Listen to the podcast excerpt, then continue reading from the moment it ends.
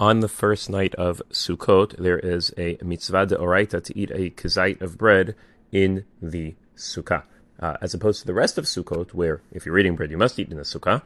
Tonight, there is a mitzvah de oraita to specifically eat bread in the sukkah, to eat a kazait of bread. Um, ideally, a person should eat a kavitza of bread. A kazait is 30 grams, a kavitza is 54 grams, so that you can say the bracha of leishev basukah according to all opinions.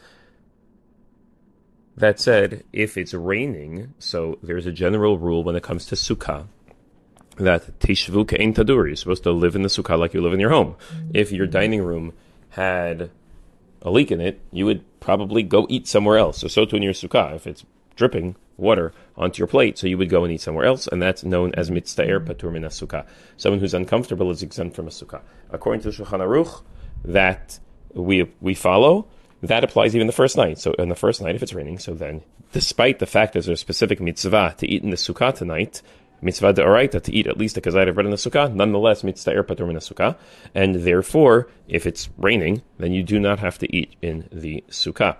And so, bottom line is, if it's raining tonight, uh, the first night of Sukkot. So then, when you get home and it's raining, you can start your meal inside, make kiddush inside. You make a shechianu, and you do not uh, make a Lashev Basukah, obviously, because you would be sitting inside. Ashkenazim follow a little bit of a different set of rules here, and on the first night of Sukkot, they would make Kiddush in the rain and eat a kazayit of bread in the rain. Sfaradim do not, apply, uh, do not follow that approach. We will make Kiddush inside and eat inside. That said, there's still a mitzvah to eat in the Sukkah tonight, but only if it's comfortable. Which means that if it stops raining at some point, and it's able to eat in the sukkah. It's not dripping wet and it's not disgusting. So it, you're no longer mitzayer. You can continue your meal inside. You can finish your meal inside. Once you start inside, you can get, you can finish inside. There is still a mitzvah de oraita to eat a kazayit of bread outdoors. So at some point, if it's possible, you should, if it's possible, again, take a kazayit of bread and eat it outside in the sukkah. And then ideally, eat a kabetza of bread. You have to make a new hamotzi. You may have to wash your hands again, start a new meal, make a l'shev basukah, eat that kazayit of bread in the sukkah.